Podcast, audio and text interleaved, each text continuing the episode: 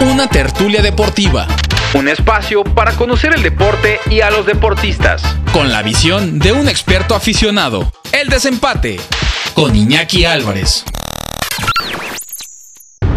El fútbol mexicano sin duda es el deporte nacional, es el que mueve a las grandes masas, es el que nos despierta el interés cada fin de semana por ponernos delante de una televisión, por asistir a un estadio, por ir a un recinto deportivo y regalarle nuestro tiempo, nuestro dinero a un grupo de jóvenes que se desempeñan de la mejor manera en el terreno de juego. Pero de igual forma, hace ya un tiempo que la gente confunde pasión con violencia, que se piensa que el valor es amigo de la estupidez. Y lo que ocurrió en Monterrey Monterrey hace unos cuantos días previo al clásico regio amerita una reacción inmediata y ejemplar. Pudo haber sido la suspensión del juego, pero eso no ocurrió porque también la federación evaluó que lo que había sucedido a demasiados kilómetros del estadio no era de su incumbencia y porque tener un clásico regio con aficionados ya en el estadio que deseaban ver un partido de fútbol y decirles que se fuera a sus casas podía provocar algún incidente más. Da igual el ambiente, no importa lo colorido, la pasión y lo espectacular de nuestra Liga MX si a los aficionados no les va a dar ganas de ir a un estadio. Es lo que deberíamos de reflexionar. Es lamentable y por qué no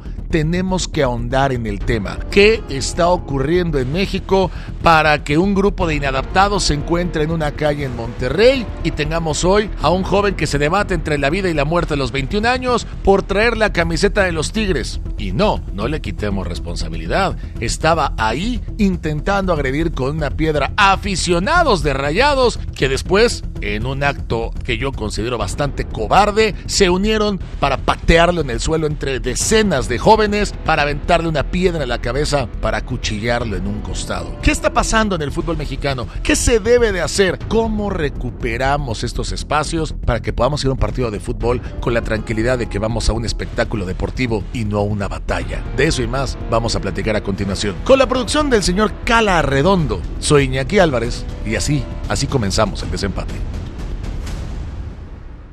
El desempate.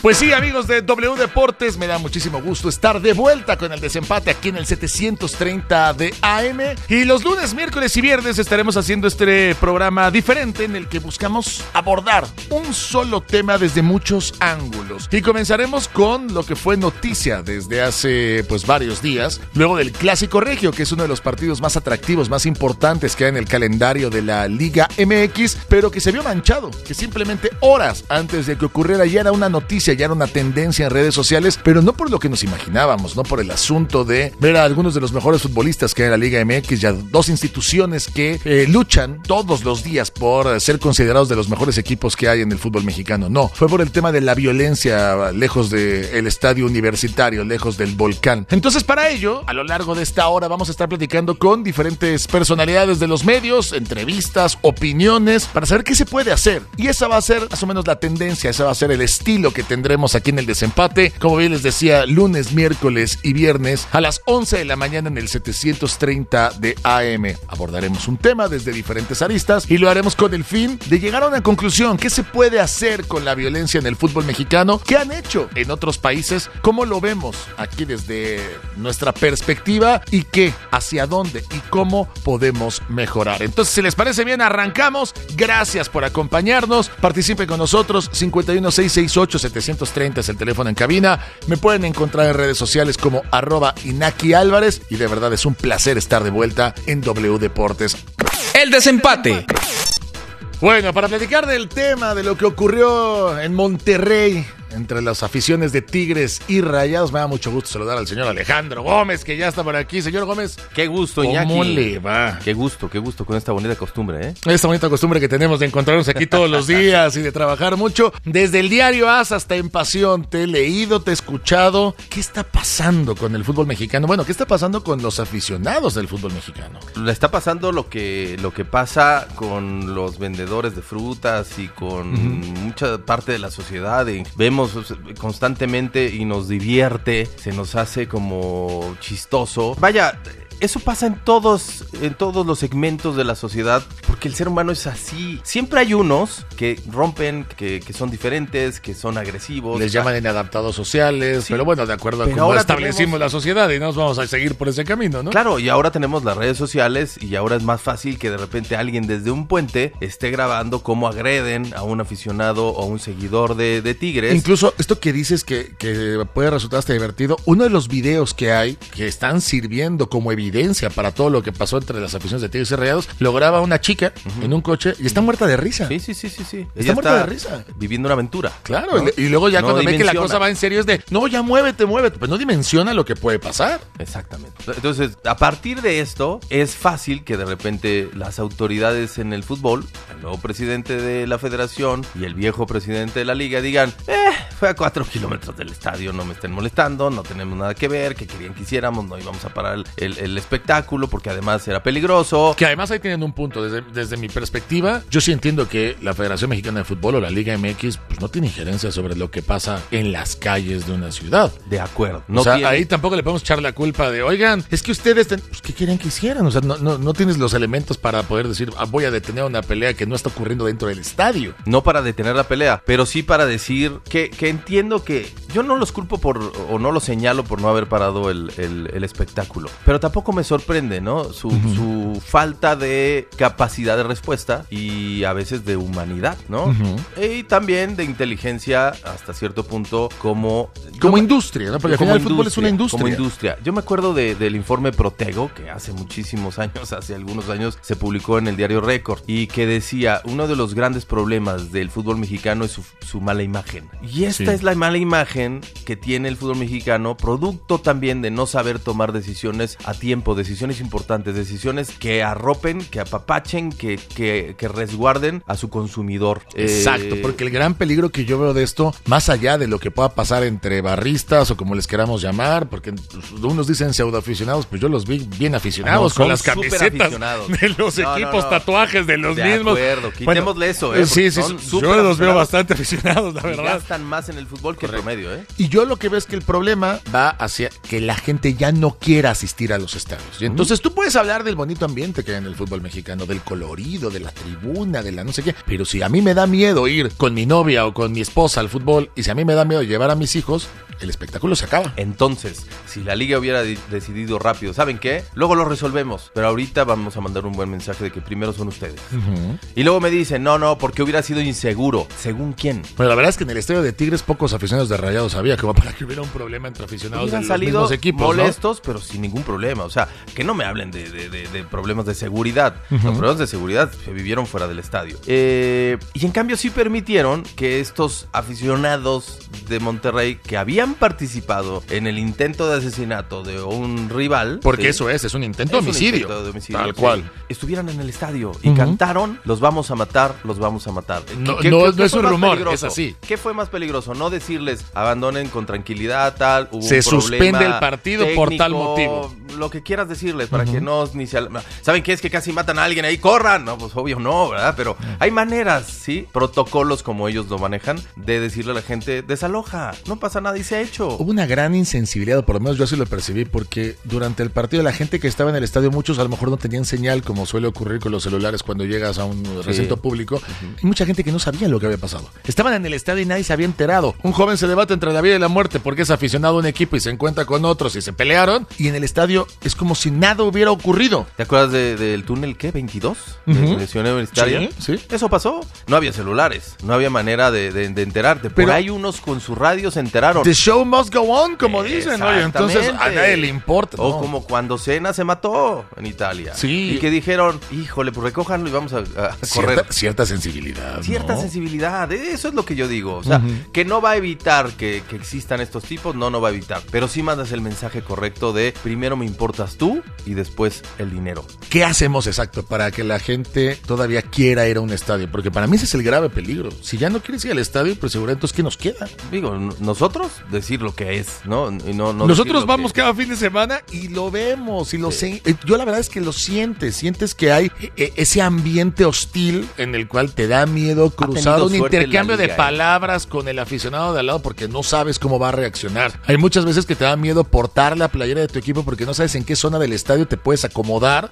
donde no vaya a haber otro con la otra playera y que, y que pueda resultar en un problema. Estoy de acuerdo. Muchas veces hay suerte. Suerte en el sentido de que no pasa más, pero puede ocurrir. Entonces, Y- ¿qué se hace? Mira, decía alguien, eh, hablaba con, con alguien hace un par de días y decía, es que sabes qué, lo malo es que, se- con, con el señor Chirinos, que le mando un saludo, es que lo malo es que no tenemos memoria, se nos olvidan las cosas. Y digo, es que sabes que el mexicano tiene que olvidar rápido. sí, porque si no... No, porque si no hoy vives, eh, o sea, qué, qué angustia, te- te- te- nos va a dar algo y nos vamos a morir muy jóvenes. Pero con lo dices tanta angustia. sin señalar directamente que es cierto, ¿ah? las aficiones de Monterrey, pero Rayados ha tenido problemas en Puebla, ha tenido problemas en diferentes estadios. Lo que pasó en Veracruz con los de claro. Tigres.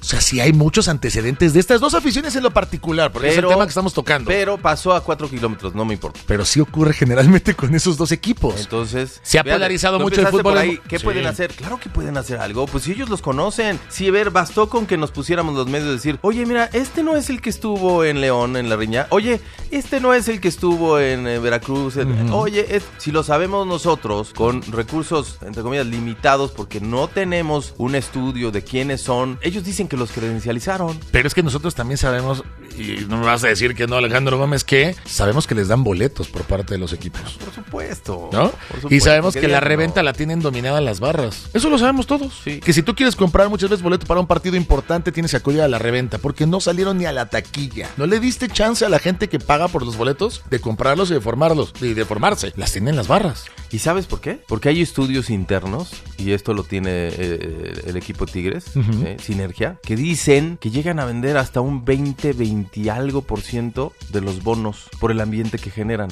Ok.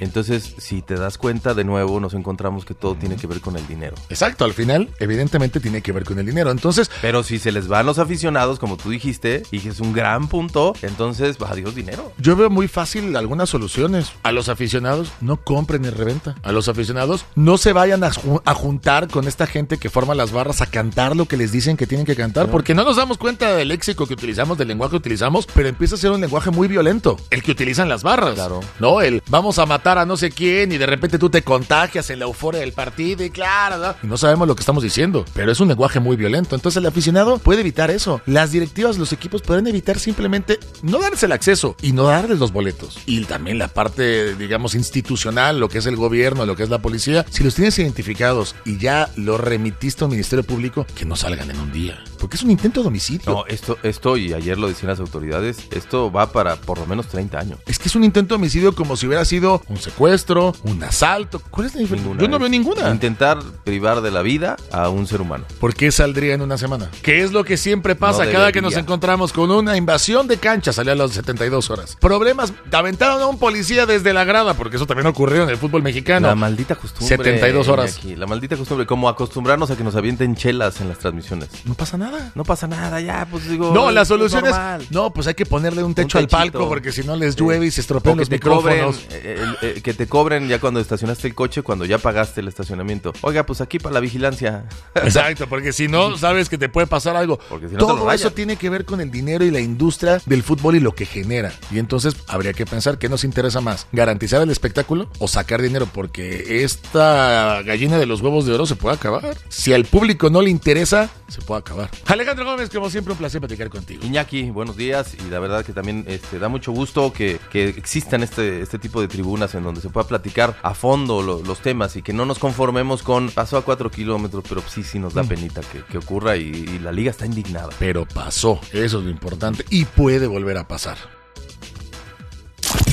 Las barras se han convertido en uno de los males del fútbol mexicano, surgidas supuestamente para brindar color y ambiente a los estadios de nuestro país. Hoy son la causa principal de que el balompié ya no sea familiar.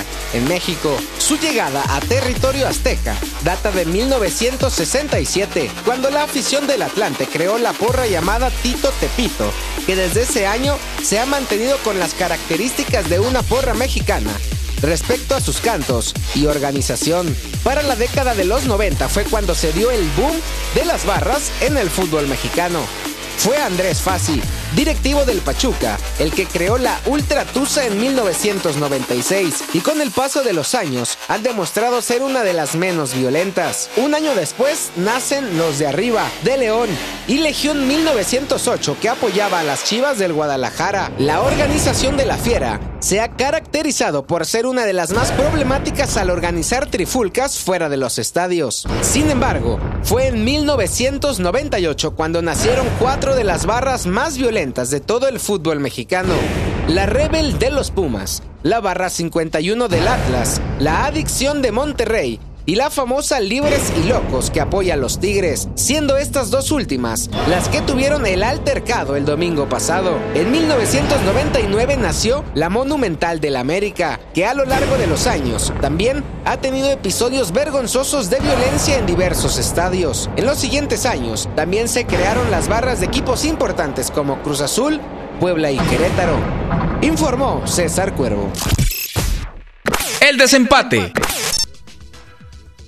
Para hablar también de lo que ocurrió en Monterrey, pues qué mejor que platicar con alguien que vistió las dos camisetas, que entiende lo que es la pasión del fútbol en México porque también tuvo la oportunidad de militar en diferentes equipos que son muy populares. Hoy Monterrey y Tigres quieren pelear con los famosos cuatro grandes. El ambiente en Monterrey es de eso, de luchar por convertirse en equipos importantes. Monterrey y Tigres lo son. Y el Tato Noriega, al que saludo con mucho gusto en la línea del desempate, lo vivió en carne y hueso. Tato, ¿cómo estás? Bienvenido. Iñaki, un gusto saludarte, todo bien bien, gracias. ¿Cómo están ustedes? Pues eh, un poco consternados por lo que pasó. Decía yo antes que tuviste la oportunidad de jugar con equipos de los que se llaman los famosos cuatro grandes, pero también con los dos de Monterrey. ¿La pasión Sí. se ha desbordado en los últimos años o siempre fue así como se vivió el fútbol en Monterrey? A ver, siempre fue así en el sentido de pasión, en el sentido de una ciudad dividida con un color o con el otro, pero no fue así en el nivel de agresión que acabamos de ver, que es realmente triste, ¿no? Eh, me parece que tenemos que recapacitar y darnos cuenta que la palabra pasión no está relacionada con la violencia. Correcto. Uno hace, estoy seguro que tú haces tu trabajo con pasión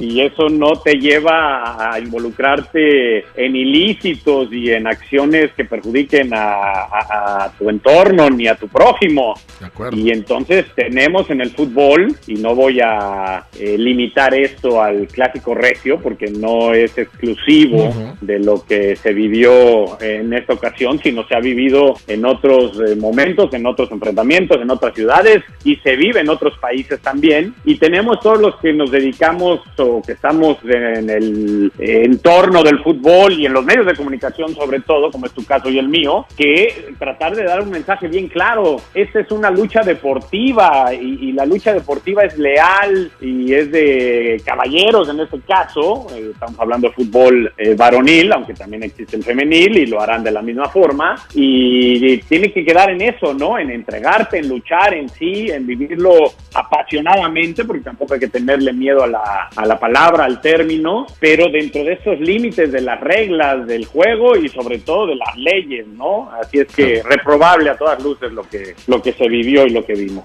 Tato, tú estuviste en la cancha, jugaste el clásico joven, pero también te tocó jugar a lo mejor en América Pumas, pero jugaste el clásico regio.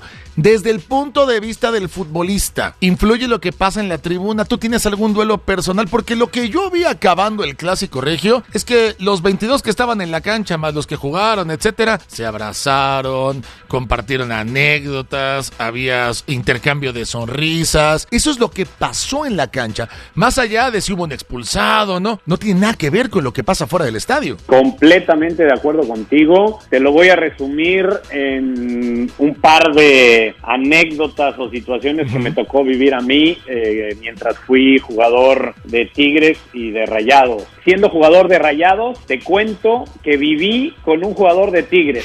Vivíamos juntos. Constantino López y yo, que habíamos sido compañeros en Pumas, habíamos tenido la oportunidad de ser campeones eh, con Pumas, pues a mí me contrató Rayados y a él lo contrató Tigres y como los dos eh, éramos gente nueva en la ciudad y llegamos a ver dónde vivir, terminamos por algunos meses viviendo juntos y llegamos a enfrentarnos en un clásico viviendo juntos. Qué buena anécdota. Entonces- y luego llegaron a la casa Pues y, y tuvieron que verse las caras otra vez y fue, oye, pues estuvo bueno el partido, lo analizaron, casi casi que tuvieron que lavar las playeras juntas en, la, misma casa. Así, así vivías el clásico regio. Wow. Exactamente, y con la fortuna de que nunca perdí un clásico, ni de un lado ni del otro, así es que seguramente le, tocó a Constantino, a mi amigo Tino López, sufrir más que a mí. Pero bueno, esa es solo una, solo una de las anécdotas que te puedo contar, porque también te puedo decir que recuerdo con gran cariño las carnes asadas que compartíamos entre jugadores de Tigres y Monterrey. Me acuerdo, eh, por ejemplo, del Pato Gasparini, que era muy amigo de Sergio Verdirame y Richard Tavares, que jugaban conmigo en Monterrey cuando él jugaba en Tigres, o la amistad que yo tenía con el Pastor Lozano, porque ser un gran jugador y él jugando con Tigres y yo con Rayados. En fin, eh, Almaguer también, que había sido mi, mi, compañero en selecciones menores y después jugaba en, Tigres y pues al cual me daba mucho gusto saludar eh, si me lo encontraba en la calle o en el día del partido, en la misma cancha. En fin, éramos los mismos seres humanos que podíamos ser amigos, pero rivales en esos 90 minutos, por supuesto, con toda la intención de ganar y de entregarnos al máximo y de darle alegría a nuestra afición, pero hasta ahí, ¿no? Sin sobrepasar los límites debidos. Lo dijiste perfecto, éramos rivales, más no enemigos, o sea, existe esa rivalidad, pero no es un odio, y creo que la gente de repente confunde, ¿no? Si yo no odio al de enfrente, no estoy siendo lo suficientemente apasionado, no soy lo suficientemente aficionado cuando ustedes son los protagonistas de eso y lo pueden llevar muy bien. Totalmente de acuerdo, totalmente de acuerdo. Tú también lo dices de manera muy correcta y, en ese sentido yo aplaudo el, comunicado conjunto que recientemente desplegaron eh, las instituciones, ¿no? Monterrey, eh, Rayados y, Tigres, haciendo saber que hay una buena relación entre ellos porque no está peleada una con la otra. Es decir, volvemos a la palabra rivalidad, ¿no? Y, lo podemos extender al mundo entero si juega Barcelona contra Real Madrid, para dar un ejemplo conocido, muy comercial, muy popular, pues seguramente habrá una gran intensidad en el partido y mucha información alrededor, y, pero al final de cuentas se juegan tres puntos nada más. El que gane o pierda el partido habrá ganado no más que tres puntos, pero ahí queda, ¿no? Y, e insisto, vuelvo a donde comenzamos nuestra conversación, Iñaki. Esto es un deporte y tenemos la responsabilidad de llevar llevarlo hacia allá y no hacia donde algunos otros eh, intentan y que desgraciadamente desvirtúan, ¿no? Y ahora también un tema muy importante, porque la industria del fútbol, sí, nosotros estamos hablando aquí de cómo las aficiones deberían de entender este deporte, pero desde el punto de vista de lo económico, porque finalmente todo recae en lo económico. Te escuchamos en las transmisiones de la Champions, lo vives quizás desde fuera, en Estados Unidos, esa tremenda comparación que, que hay entre la Liga MLS, la Liga MX, que si una es mejor que la otra. Esto mancha al fútbol mexicano. La imagen que tenemos del fútbol mexicano tras esto lo que hace es poner en duda si es una de las mejores ligas del mundo. Yo lo he dicho muchas veces. Yo creo que la, la Liga MX debe de estar entre las mejores 10 del planeta por el nivel, por los estadios, por lo económico. Tú llevas transmisiones muchas veces de equipos de Europa del Este en Champions que desearían tener la infraestructura de alguno de los equipos de la Liga MX, pero con esta imagen no, Tato, con esta imagen no se puede. Sin lugar a dudas, no le quito ni un punto ni una coma todo lo que acabas de decir, porque es así. El, fútbol mexicano, por muchos motivos, está dentro de las mejores eh, ligas del mundo. Ya sería cuestión de ser más detallistas y nos llevaría mucho tiempo para establecer si entre las mejores 10 o las mejores 5, las mejores 7, pero sí está dentro de las mejores del mundo y esto tiene que ver con infraestructura y con nivel de los jugadores y con el dinero invertido y con patrocinadores y con directivos involucrados y con extranjeros de calidad que vienen, etcétera, etcétera. Pero esto que se vivió este fin de semana no está dentro de una liga de élite como tiene que ser eh, la mexicana y aparte nos genera prestigio mm, bastante malo, es, vergonzoso. Por ejemplo, a mí ya me tocó hoy recibir eh, por redes sociales eh, programas extranjeros, específicamente en España, hablando de lo sucedido y mostrando las imágenes que son terribles. Así es que sí, ojalá hagamos conciencia de eso y nos demos cuenta, todos, los aficionados, los medios de comunicación, jugadores, directivos, etcétera, todo el entorno del fútbol, que esto hay que erradicarlo. Y, también eh, yo aprovecharía para decir que ojalá sea un evento aislado, ¿no? Que, que, que, no creamos que es eh, lo común, lo constante en nuestro fútbol, porque creo que estamos más cerca de haberlo erradicado. ¿Tú te acuerdas cuando en el fútbol mexicano había rejas en los estadios? Totalmente, sí, hoy, sí, sí. Hoy en día no las hay, ¿no? Y, eso habla de, de, que podemos ser civilizados y responsables. Sí, a lo mejor esto pasa fuera del estadio, también hay que ver eso, ¿no? Dentro del estadio las medidas de seguridad se han adaptado al tiempo, se ha podido quitar el tema de las se maneja muy bien el que todavía pueda haber visitantes, hay países como Argentina donde no van los visitantes al estadio, entonces todavía eso dentro del estadio es más controlable, fuera del estadio entiendo que no pertenece eh, exclusivamente a la federación, que tiene que ver con las autoridades locales, pero es cierto, Tato, creo que el mensaje de los que estamos en el micrófono, pero también de los que estuvieron en la cancha, de los que son parte de la industria del fútbol, debería ser esto es una rivalidad deportiva. Se puede armar una carne asada en Monterrey con gente que viste la camiseta de Tigres y de Rayados. Se puede porque vendrá también el Clásico Nacional, ser amigo un chiva de un águila. No pasa absolutamente nada. Totalmente, totalmente. Podemos sonar reiterativos, pero esa es la realidad y hay muchos ejemplos para comprobarla, ¿no? Porque hoy en los medios precisamente podemos encontrar gente que trabaja junta, eh, de manera conjunta, que fueron rivales en la cancha, ¿no? y esto te habla de lo que es, no es una guerra, no es eh, ninguna otra cosa que un deporte en donde sí, en su momento, quieres ganar y das todo y te preparas y, estás dispuesto a, dar el máximo, pero sin rebasar esos límites, ¿no? De los que hablábamos y ojalá esto se entienda bien dentro de los aficionados y nosotros, vuelvo a repetirlo, que ahora trabajamos en los medios de comunicación, somos importantes para mandar, mandar este mensaje. Tato Noriega, te mando un abrazo, muchísimas gracias por este por estos minutos para el desempate y de verdad gracias por compartir tu, tu opinión con nosotros. Un gusto, de vuelta el abrazo para ti para tu auditorio. Hasta pronto. El desempate.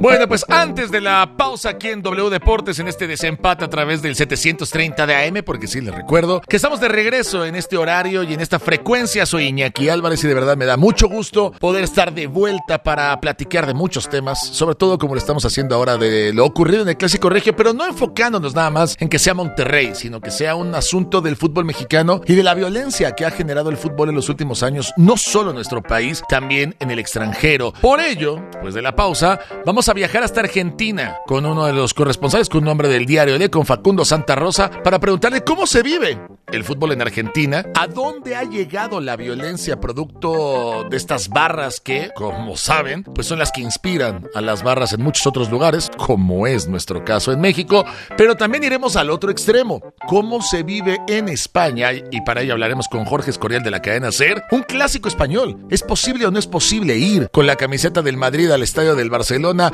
y la gente del Barça puede presentarse en el Bernabéu y disfrutar de un partido de fútbol abiertamente? ¿Van los niños al estadio? ¿Van esposas? ¿Van mujeres a los partidos de fútbol? Lo vamos a platicar con ambos, uno en Argentina, el otro en España, y eso nos servirá como contraste para saber dónde se encuentra la Liga MX en este tema tan delicado que es la violencia en el fútbol. Eso será después de una pausa. Están escuchando El Desempate aquí en W Deportes 730 AM. Tertulia Deportiva. Para conocer el deporte y a los deportistas. El desempate.